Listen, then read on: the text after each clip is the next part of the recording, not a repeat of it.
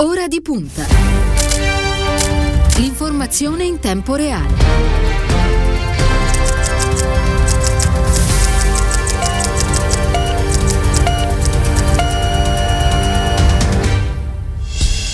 Mercoledì 21 aprile sono trascorsi 5 minuti dopo le 14. Un buon pomeriggio e ben trovati all'ascolto da parte di Cristiano Bucchi. Un saluto a Elenia Daniello che quest'oggi ci accompagnerà alla parte tecnica. Allo streaming c'è Silvio Garbini. E bentornata nei nostri studi alla senatrice Roberta Pinotti. Buon pomeriggio. Grazie, buon pomeriggio a voi e a tutti gli ascoltatori. Lo ricordo, è presidente della Commissione Difesa al Senato, ex ministro della Difesa. È stata, tanto per eh, ricordare qualcosa del suo curriculum, anche la responsabile riforme nella segreteria di Nicola Zingaretti fino, fino, a qualche tempo fa. Avremo tempo e modo, senatrice Pinotti, quest'oggi di approfondire diverse notizie, diversi eh, temi. Intanto ricordo il numero per i nostri ascoltatori qualora volessero intervenire e magari rivolgerle delle domande 342 14 26 902. Visto che è una sportiva, la vorrei coinvolgere subito sul, sul tema calcio che ha tenuto banco in queste ultime 72 ore in particolare. La questione Superlega che sembra essere definitivamente naufragato. Qui l'apertura di Repubblica IT che riporta le parole del presidente della Juventus Andrea Agnelli. Senza inglesi non è il caso di andare avanti, anche il Milan si ritira, il Liverpool intanto si scusa con i tifosi. Che impressione ha di tutta questa partita? Ma così, io forse fossi Andrea Agnelli anch'io mi scuserei con i tifosi, perché io credo che sia stato mh, una scelta veramente, ma non solo elitaria, ma anche contraria a tutto quello che il calcio dovrebbe essere. Lo sappiamo, che chi ha più soldi eh, compra i giocatori migliori, con i giocatori migliori hai maggiori diciamo, ritorni da quelle che sono le esposizioni televisive, lo sappiamo. E, e, e, sappiamo che il calcio è anche business, ma l'idea che perché c'è l'interesse economico tu trasformi, diciamo, scegli che ci sono i migliori, gli ottimati e tutti gli altri non, a, a, quel punto diciamo no, non devono esistere, non devono poter sopravvivere, lasci quello spazio che magari è ridotto rispetto al passato, che in passato diciamo la possibilità per una squadra che non ti aspettavi per via vincere lo scudetto. Certo, la sorpresa no, c'è sempre stata. Adesso sì. è più complicato, sì. però diciamo così decidevi che, che in qualche modo solo le società più ricche ricche, quelle più affermate, eccetera, potevano essere, avere la visibilità e avere la possibilità di avere. Quindi io sono contentissima che si stia tornando indietro e secondo me bene hanno fatto i leader politici che si sono espressi, i governi, Johnson, ma anche Draghi, mm, il nostro segretario Letta, ma insomma chi si è espresso. Con... Ma io credo che un po' di riflessione anche per quei manager di cui ho capito il problema, c'è stato il Covid, ci sono meno ritorni economici, ma è una scelta veramente contro quello che secondo me è la sportività. Quindi diciamo mi potre... fa molto piacere che si torni indietro. Ecco, che potrebbe essere questa però anche l'occasione proprio per ripensare un po' il, il modello calcio nel, nel, suo, nel suo, insieme, no? visto che il Covid ha inciso anche su, sui conti del, del, nostro campionato, dei campionati, dei campionati esteri, era un po' questo il, il, discorso che questi grandi club poi ponevano all'opinione pubblica, no? visto che le nostre casse si sono impoverite e visto che siamo noi a portare i soldi nel mondo del calcio, a questo punto ci facciamo un nostro torneo. Sì, ecco, questa è la soluzione più sbagliata. Se poi ci diciamo, per il calcio come per altre cose, il Covid comunque ci ha, ci ha messo diva, davanti difficoltà, certo. debolezze, situazioni in cui intervenire. Se facciamo finta di niente facciamo un grande errore, lo facciamo per il calcio, lo facciamo per altre situazioni. Però ecco, la soluzione non è quella, secondo me, del fare la scelta degli ottimati che escludono il resto del mondo, non, è, non era questa. Poi, se le difficoltà ci sono, è anche giusto affrontarle e discuterle, però non dentro l'idea che a questo punto esiste solo un'elite e per gli altri esistono i campetti di seconda categoria. Certo. va bene così. Tra l'altro ne approfitto per ricordare nella seconda parte di Ora di Punta, quest'oggi parleremo proprio di Superlega con Michele Serra e Renzo Ulivieri, ma questo tra, tra qualche Loro minuto. saranno più esperti di me. no, sicuramente anche di me, guardi, senatrice Pinotti. Allora, vogliamo partire dalla, dall'attualità, intanto piccolo passo indietro, perché ha fatto molto discutere questo video di, di Beppe Grillo, eh, video in difesa del, del figlio eh, accusato di, di, violenza nei confronti di una ragazza insieme ad altre, ad altre persone. Lei ieri è intervenuto, ha detto chiediamo a Grillo rispetto per la ragazza coinvolta, per i suoi diritti e per la sua sofferenza, per le istituzioni e il lavoro della magistratura, per tutte le donne vittime di violenza perché mai debbano sentirsi loro sul banco degli imputati. È rimasta sorpresa da questo, da questo intervento? Beh, sono rimasta molto colpita, sì, perché un padre poteva anche dire spero che mio figlio sia innocente, spero che la magistratura faccia presto, non trituratelo mediaticamente, ci potevano stare delle, delle cose, anche se poi chiunque abbia una visibilità pubblica e politica deve fare molta attenzione nelle, nelle dichiarazioni pubbliche. Ma l'idea di sottovalutare quella che può essere la sofferenza della ragazza, l'idea di dire poi dopo otto giorni perché è andata in surf, quindi questa è di un maschilismo che ci riporta indietro a non so a quanti anni. E io ricordo, avevo 18 anni, 1979, processo per stupro, lo davano al cinema, era in bianco e nero. E ricordo Tina Lagostena Bassi che aveva difeso quella ragazza e ricordo gli avvocati degli, degli stupratori, del, del, degli accusati che interrogavano questa ragazza chiedendole ma sei sicura di non avere provato piacere? Sei certa? Ecco, a me sembra da questo punto di vista, mh, mm, cioè, mi ha colpito perché mi sembra di essere tornati indietro a quelle... No, per favore, per favore lo dico a tutti è una cosa troppo seria, troppo violenta, troppo terribile per una donna lo stupro. Dov- dopodiché spesso ci si sente colpevoli, spesso mm, uno si sente co- quasi coinvolto nell'orrore che ha subito e quindi può avere pa- preoccupazione, deve pensare, ma da questo punto di vista, senza anche qui fare il processo a quello che sarà, il processo lo devono fare i magistrati, decideranno se c'è stato stupro. Io non, qui non, non, non accuso nessuno, né, né, neanche certamente il figlio di Grillo, nessuno. Dico c'è un processo in corso, lasciamo che... però chi ha responsabilità pubblica non può non sentire diciamo, il, il, peso di queste affermazioni, che ci riportano veramente indietro di molti anni, però ci fanno anche vedere che una cultura maschilista è ancora fortemente presente nel nostro paese. Quindi mi sono sentita di scrivere quelle cose in punta di piedi rispetto alla vicenda in sé, perché io non so come è andata e su questo lo decideranno i giudici, però dico mai, mai, mai nessuno, e tanto più chi ha ruoli pubblici, dica a una donna eh, perché non l'hai fatto subito, perché cioè, se, se, se una donna denuncia eh, va aiutata a denunciare sempre. Certo, eh, senatrice Pinotti, allora prima di riportarle eh, alle, questioni italiane, io vorrei portare per un istante all'estero, in particolare negli, negli Stati Uniti, perché ieri c'è stata questa sentenza sul, sul caso Floyd con la, la condanna del, dell'agente accusato appunto del, dell'uccisione, rischia fino a 40 anni di, di carcere, il legale della famiglia Floyd ha definito questa condanna una svolta storica. Sicuramente negli ultimi mesi molte cose sono, sono accadute, penso per esempio esempio al cambio di presidenza, all'arrivo di, del democratico Joe Biden. È veramente una, una svolta storica questa sentenza di ieri?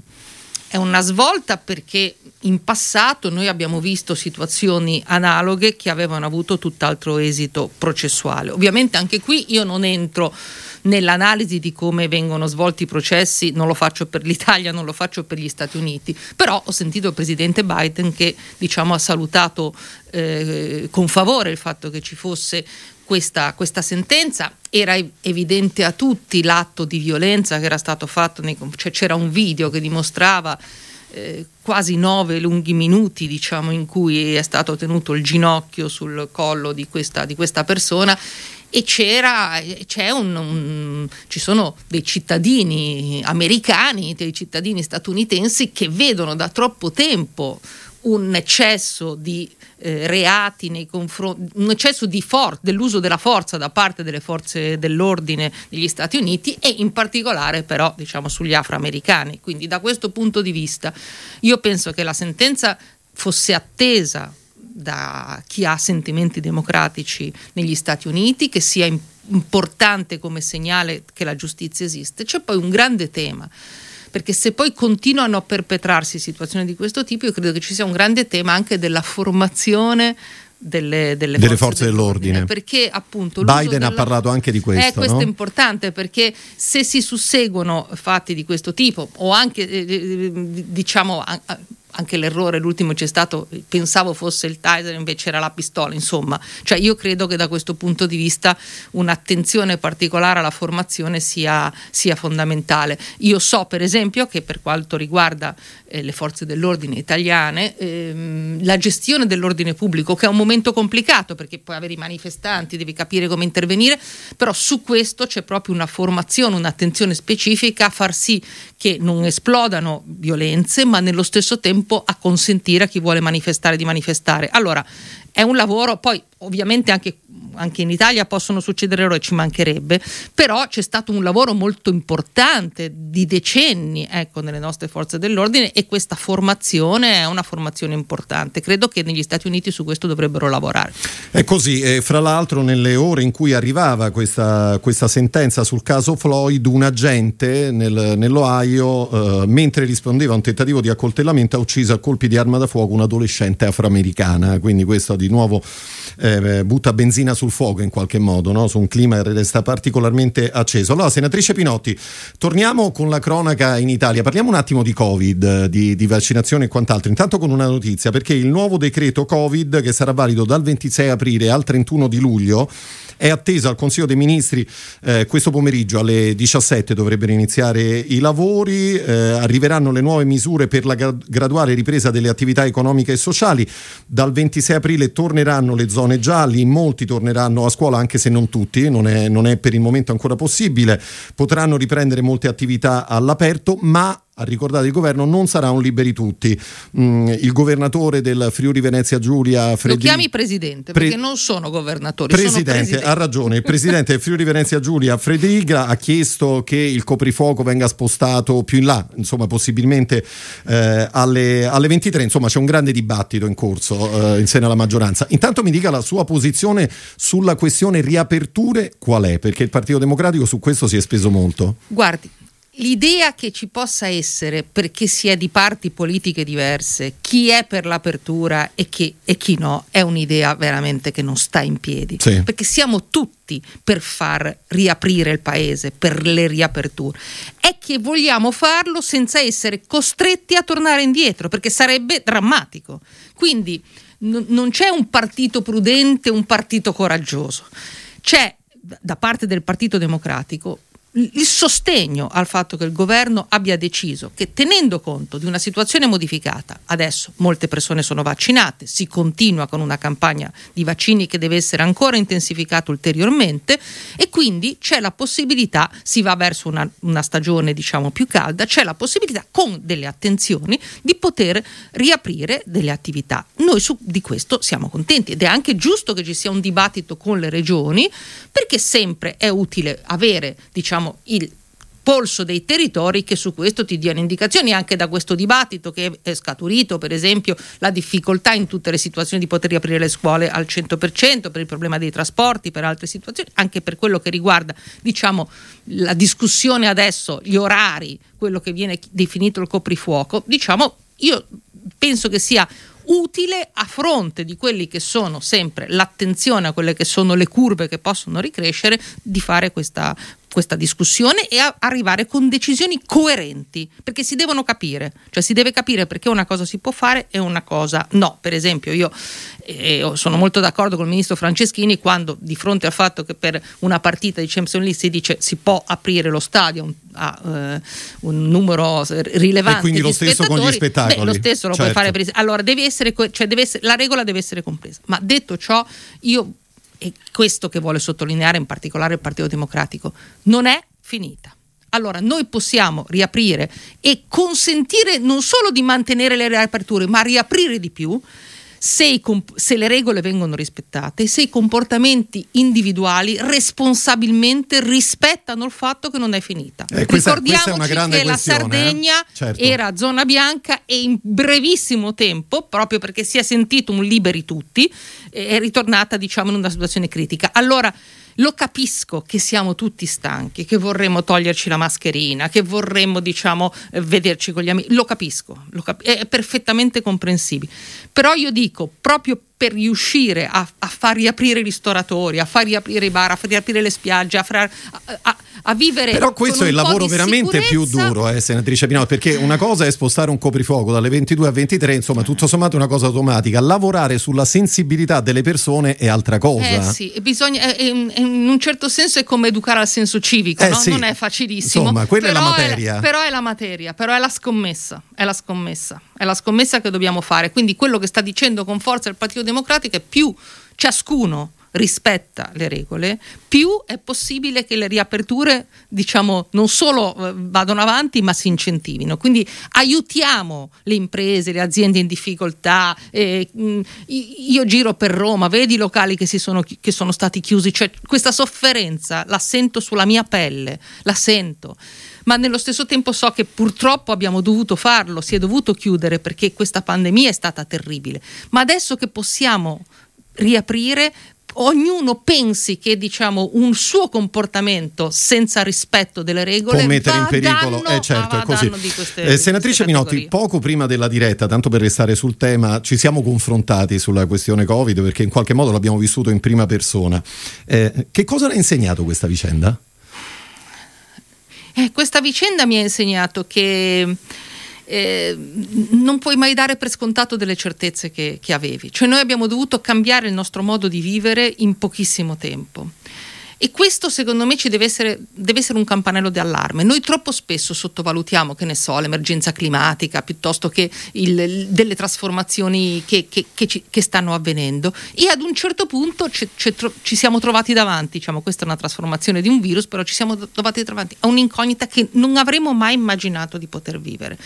Allora, che cosa ci insegna? Se noi usciamo dal Covid dimenticandoci il Covid, facciamo un errore madornale. In primis perché purtroppo non è detto che le pandemie si fermino, certo con i vaccini sarà diverso, ma è un'attenzione che dobbiamo fare. Secondo perché col Covid si sono messe in evidenza delle fragilità sui quali si deve intervenire. Pensiamo ad esempio al tema, tutto il tema medico si è evidenziato come la medicina territoriale, che hai via via abbandonato dal punto di vista un po' di risorse, perché le specializzazioni, diciamo il chirurgo di grido, l'avanzata interessante comunque di la tecnologia anche in queste cose, ha portato ad investire diciamo in nuove strumentazioni, in, in quelle che sono specializzazioni importanti che ci siano che vanno continua- bisogna continuare a sostenere.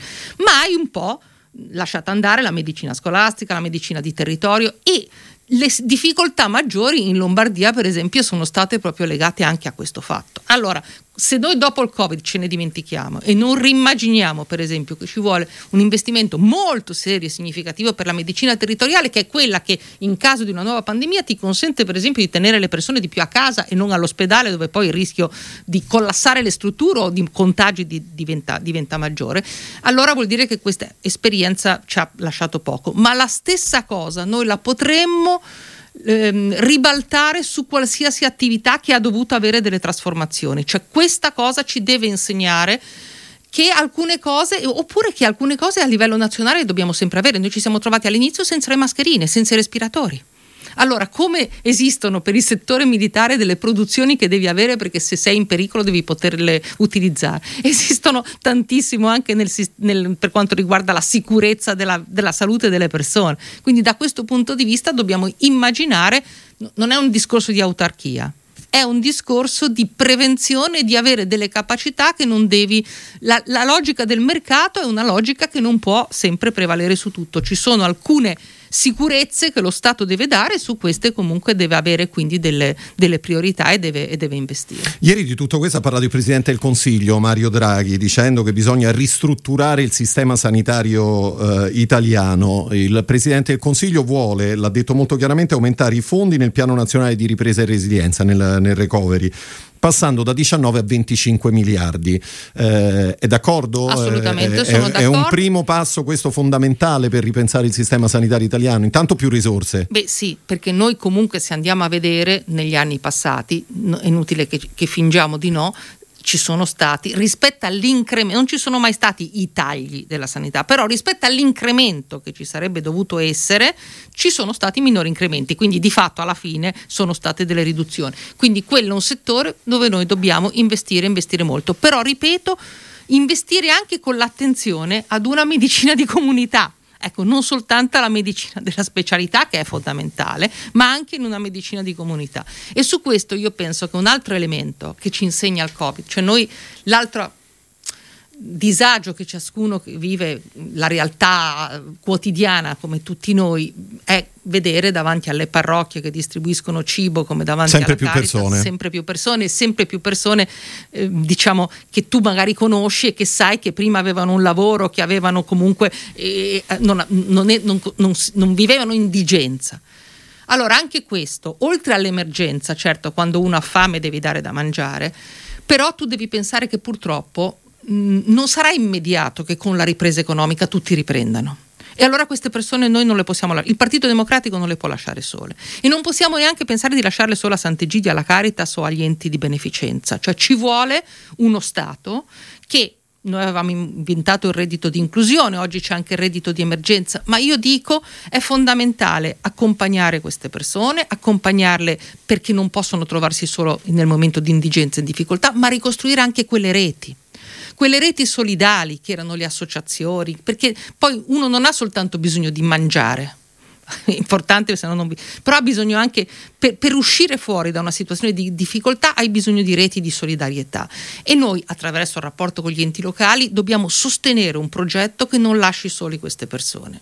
Questo insieme al fatto di lavorare perché c'è una cosa che ha detto Mario Draghi quando è venuto in Parlamento a parlare del, per il discorso di fiducia, dice ripartirà con il recovery plan il lavoro, ma non è detto che tutti i lavori ripartiranno allo stesso modo. Allora l'altro compito del cioè tanti sono i compiti del Partito Democratico, ma io dico un altro compito fondamentale è che noi sappiamo che quelle persone lì, quelle che non ritroveranno il loro lavoro, perché ci saranno, non le possiamo lasciare sole. Finora abbiamo usato la cassa integrazione, del, diciamo, il blocco dei licenziamenti, ma le politiche attive del lavoro e il sostegno, diciamo, perché devono ritro- se non c'è più quel lavoro che facevano prima, devono averne un altro lavoro, è un altro pezzo fondamentale delle cose che il Partito Democratico deve fare per questo passaggio diciamo dall'emergenza Covid alla ripresa e rinascita del Paese. Senatrice Pinotti, il 21 di aprile mancano dieci giorni alla fine del mese. Dico questo perché quella è la, la deadline per la presentazione del, del recovery. No? Ci sono gli occhi puntati del, del, mondo, non soltanto dell'Europa, naturalmente su quello.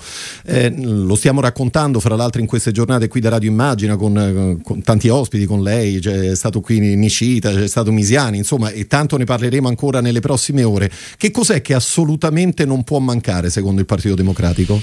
Allora, noi abbiamo... Mh, Perché qua il discorso riforme... In fondamentali sì. nel nostro paese che basta guardare i dati statistici. Su altre cose possiamo essere simili agli altri. Abbiamo un deficit sui, gio- un deficit sui giovani, quindi i giovani devono essere al centro e basta guardare i dati della disoccupazione giovanile, ma non solo di adesso, anche di prima, per quello che dicono il Covid non ci può lasciare invariati.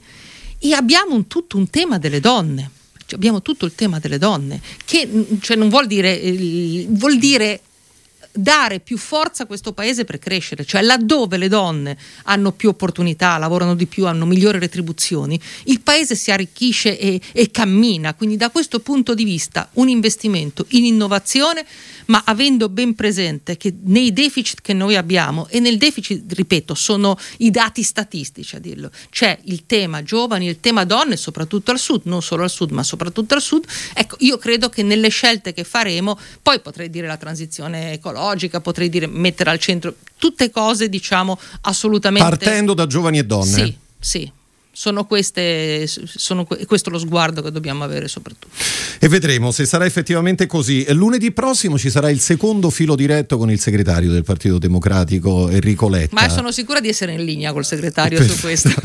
L'aspettiamo. No, le dico questo perché insomma stiamo parlando molto del, del nuovo Partito Democratico, delle mm. sfide che attendono il Partito Democratico. Sabato scorso c'è stata una importante assemblea sì. che ha discusso di questo vademecum. Lunghissima, molto partecipata molto ed è partecipata. stato molto bello perché hanno partecipato partecipato tantissime persone dai territori, non, diciamo, ecco, non è stata eh, la, la, sfilata dei big, diciamola così. Assolutamente no. ogni tanto no. ci vuole anche, no? ma certo. lì era proprio l'occasione per dire abbiamo un partito che c'è e dobbiamo, è la nostra forza sono le nostre gambe, la nostra mente, il nostro cuore. Quindi è fondamentale che noi facciamo questo lavoro in costante rapporto. No, perché la risposta è stata molto importante, molto importante. No? circa 40.000 persone che si sono ritrovate, hanno discusso, Ma hanno perché, risposto. Perché è vero quello che dice Enrico Letta, cioè noi abbiamo un'intelligenza collettiva ed è la nostra forza, ma la dobbiamo utilizzare sempre al meglio. Ecco, non sempre è stato così però senatrice Pinotti, no? Cioè, ci sono stati dei momenti Io in cui questa forza è stata noi, coinvolta, a volte sì, dimenticata. A volte, a volte, a volte... dimenticata. Eppure avevamo no, nello statuto la possibilità di fare delle richieste su temi specifici, magari controversi, su come la pensano i militanti. Cioè, c'erano già strumenti, però tutto sommato non sempre sono stati utilizzati.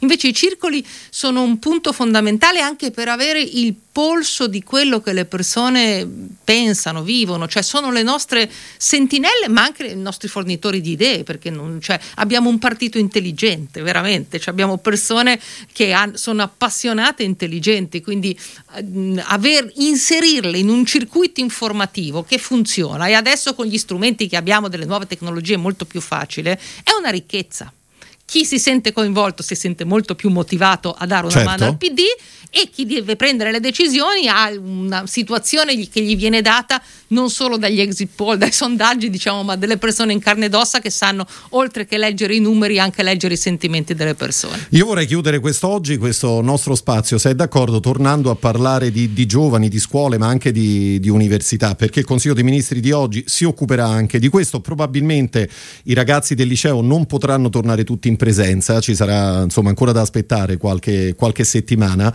perché c'è comunque un grande problema che riguarda i trasporti. No? Eh, come mai è così difficile da, da, risolvere. Non è possibile, secondo lei, studiare un, un sistema dei trasporti in qualche modo che metta in sicurezza tutti, ma anche tutti nella condizione di poter approfittare, chi della scuola, chi dell'università, insomma, della, della vita di tutti i giorni. Allora, qui quello che si poteva fare non, non, è stato fatto subito, ma poi quello che si poteva fare anche con il sostegno dei finanziamenti messi a livello governativo, c'era ancora sì. ministro, la ministra Paola De Miché, e quello che facevano gli enti locali è stato un po' messo in moto, cioè l'affitto di bus turistici, la, la convenzione con il sistema taxi è stato...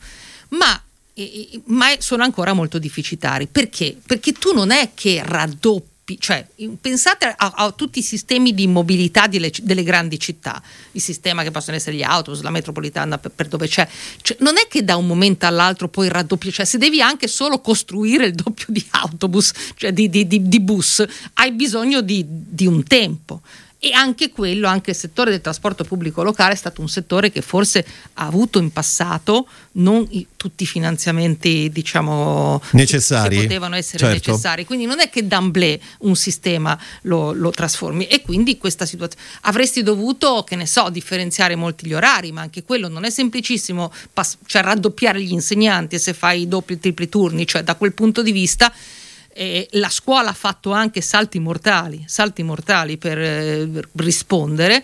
Certo, tutti noi vorremmo tutti i ragazzi in presenza e credo che in questo dibattito si sia visto che i rischi possono essere eccessivi. Mi auguro, ma so che le scuole si stanno organizzando in questo senso, che ci sia comunque una turnazione, una turnazione che consenta a tutti di poter che, essere in perché classe. Perché guardate che non, non l'abbiamo detto, forse non abbastanza, io voglio qua ribadirlo noi parliamo spesso ed è giustissimo, dei, per esempio, de, degli esercizi commerciali che hanno sofferto, dei ristoratori, giustissimo. Ma guardate che i nostri adolescenti hanno bambini, ma io penso soprattutto agli adolescenti, cioè l'età in cui tu ti allo- esci proprio, è la fase di desatellizzazione, diceva Piaget, cioè ti devi allontanare dalla famiglia per cominciare a, a, a scoprire il mondo fuori e poi però se hai delle difficoltà ci ritorni. E questi ragazzi in questo momento in cui si formano la loro personalità e che avevano bisogno degli amici, di innamorarsi, Sono del bloccati bacio, tra la camera del... da letto e la cucina Guardate che veramente hanno bisogno tantissimo di sentirci vicini perché sono quelli che secondo me hanno sofferto. Cioè noi adulti siamo già strutturati, certo che ci dispiace non vedere gli amici alla sera, ma insomma abbiamo già avuto modo di strutturarci con la nostra socializzazione. Ma questi ragazzi sono gli anni in cui formano questa parte, cioè il loro rapporto con gli altri.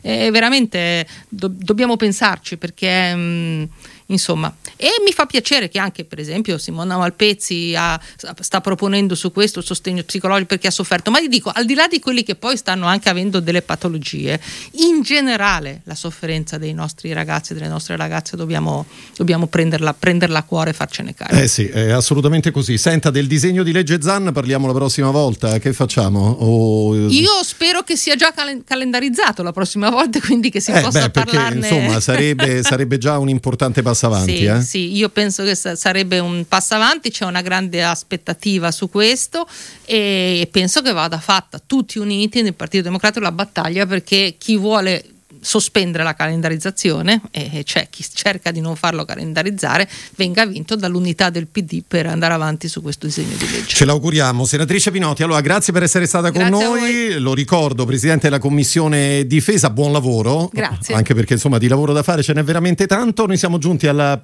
termine della prima parte di Ora di Punta, ci fermiamo qua, ci ritroveremo tra pochi minuti per parlare di calcio e in particolare di Superlega. Restate con noi. Arrivederci.